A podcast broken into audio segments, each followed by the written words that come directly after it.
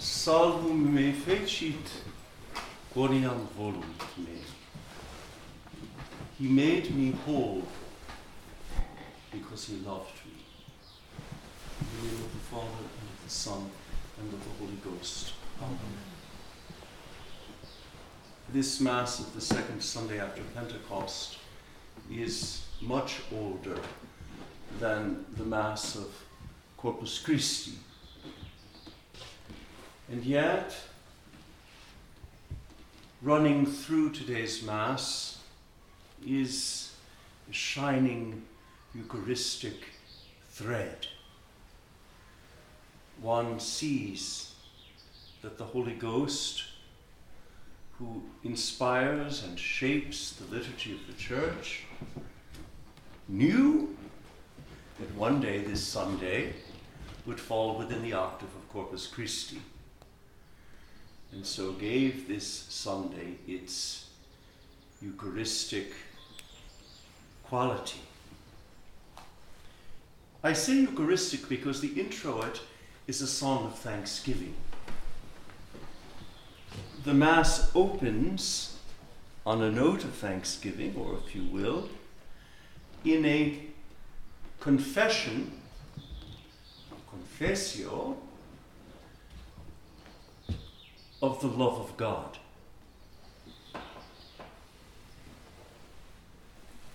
Factus est Dominus protector meus. The Lord became my protector, the one who gives me shelter. And he brought me out, et eduxit me, in latitudinem, into a spacious place there's an old translation that says, and brought me out into a spacious vastness.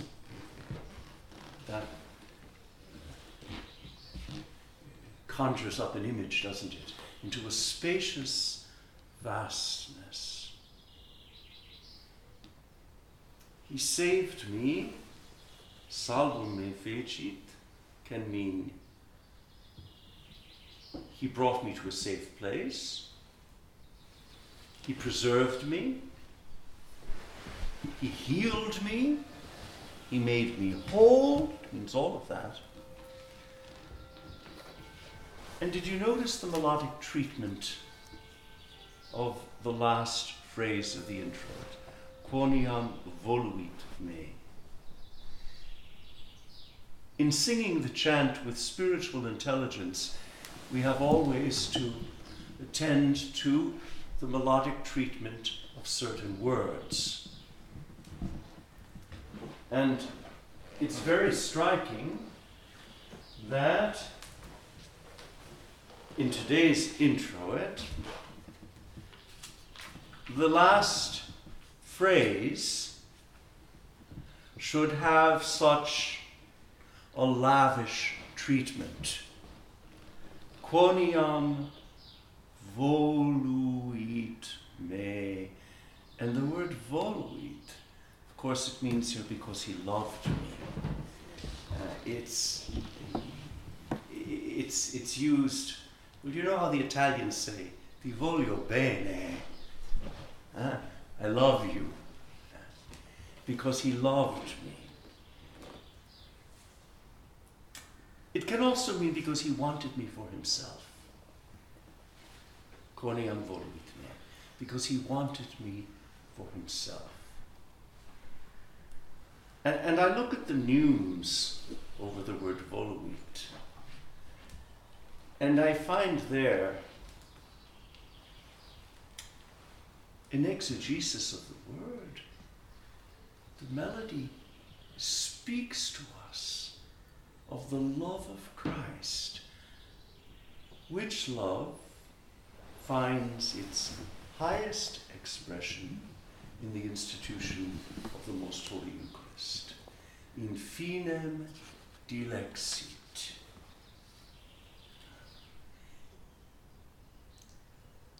The Eucharist is that invention of divine love that goes as far as divine love can go. Hence, the special treatment of the word voluit in the introit. The collect is very reassuring for us. It opens with a petition Grant, O Lord, that we may have a perpetual fear and love of thy holy name. These are the two feet, if you will, by which the priest enters into the sanctuary. If he goes only on the foot of fear, he's going to hobble along. And if he goes only on the foot of love, he may lose his footing. This fear is the holy fear that takes hold of the priest upon entering in beyond the veil.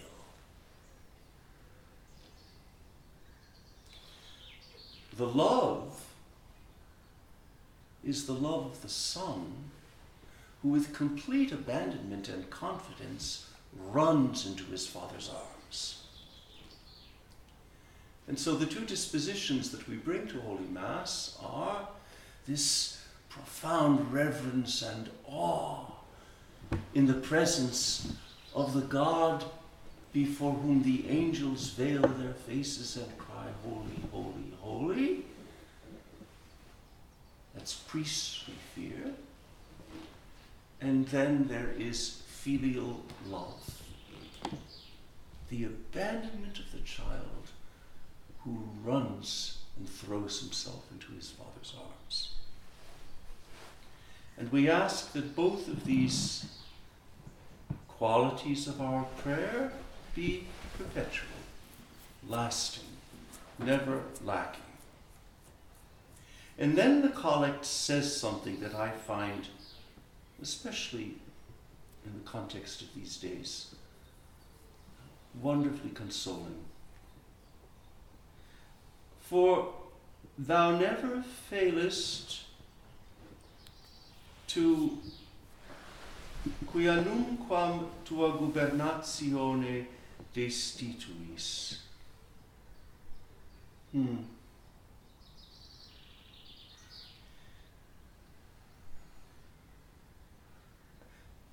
Because thou never deprivest of thy thy ruling, thy government.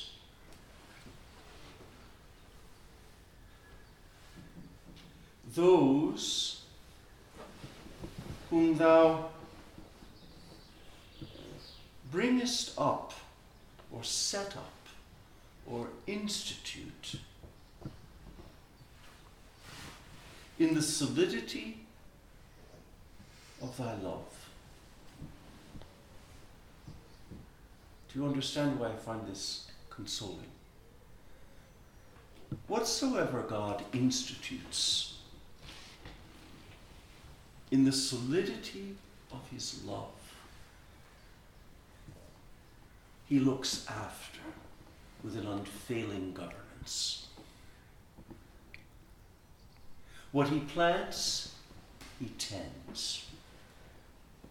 What he begins, he preserves. What he preserves, he brings to completion.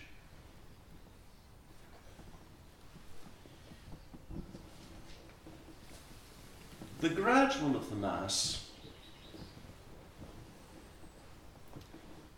at least the first part of it, is not addressed to God.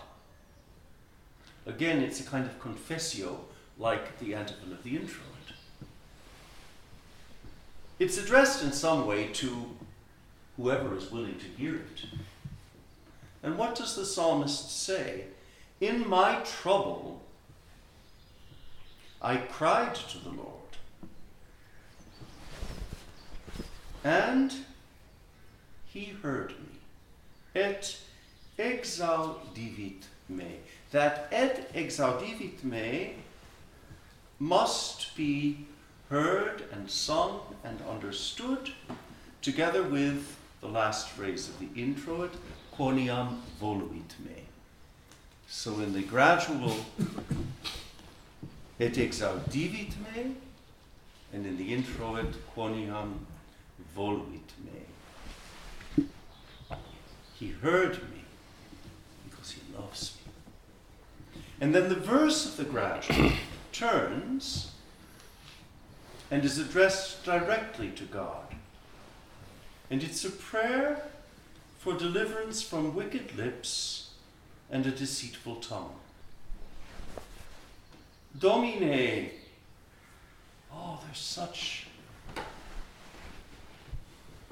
the quality of that cry.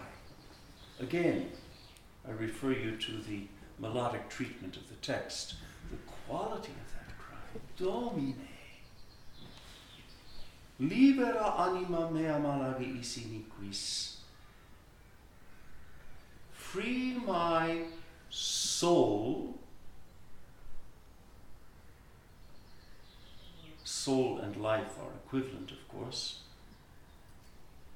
Free my life, free my soul from wicked lips and from a deceitful tongue. Now, there are many ways of understanding this verse of the gradual. It can be applied to any number of distressing situations. But the primary application of the text goes to the wicked lips and deceitful tongue of the prince of this world.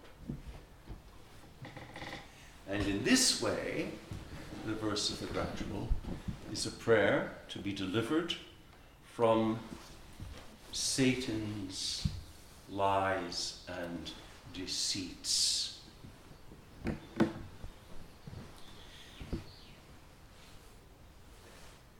The Alleluia verse, O Lord my God, in thee have I put my trust, says the Missals translation, but the Latin says, in te speravi, in thee have I hoped.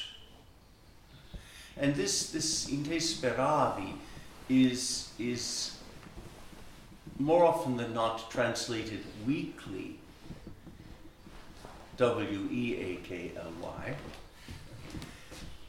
meaning, upon thee have I staked my life, in te speravi. Upon thee have I staked my life. Save me from all them that persecute me, and deliver me. And the, the same prayer continues in the offertory antiphon, albeit from a different psalm. Turn to me, O Lord. Domine, convertere. Where does the Lord turn to us, if not in the adorable mystery of the Eucharist. The Most Holy Eucharist is Christ turned towards us, Christ giving himself to us. And so at the offertory of the Mass, we pray for what is about to happen. Domine convertere. and deliver my soul. O save me for thy mercy's sake. Again, that salvum me fac. O save me. O heal me. O make me whole. For thy mercy's sake means because thou art merciful, and because thy heart obliges thee to do this propter misericordiam tuam. And then we come to the communion antiphon, which has to be understood as completing the intro. This often happens. Uh, it's possible uh, in many masses to draw, if I had a, a board with, with something to write, I would draw a big arch stretching from the introit to the communion to show how the two are related. In fact, the communion antiphon completes the thanksgiving of the introit. I will sing to the Lord, cantabo Domino, qui bona tribuit mihi. So do you see, in the introit you had quoniam voluit me. In the gradual you had et exaudivit me. And in the communion antiphon, qui bona tribuit mihi. What are these bona? Bona, these good things. Well, the bona, the good things, are the body and blood of Christ. And that's why this antiphon is sung during the communion. I will sing to the Lord who giveth me his body and his blood. And I will sing to the name of the Lord Most High. So the communion amplifies, if you will, the thanksgiving intoned in the introit. And so, for many reasons, uh, today's Mass is wonderfully suited to our ongoing celebration of Corpus Christi. And this by the operation of the Holy Ghost in the Church, who shaped the sacred liturgy in its composition and who actualizes for us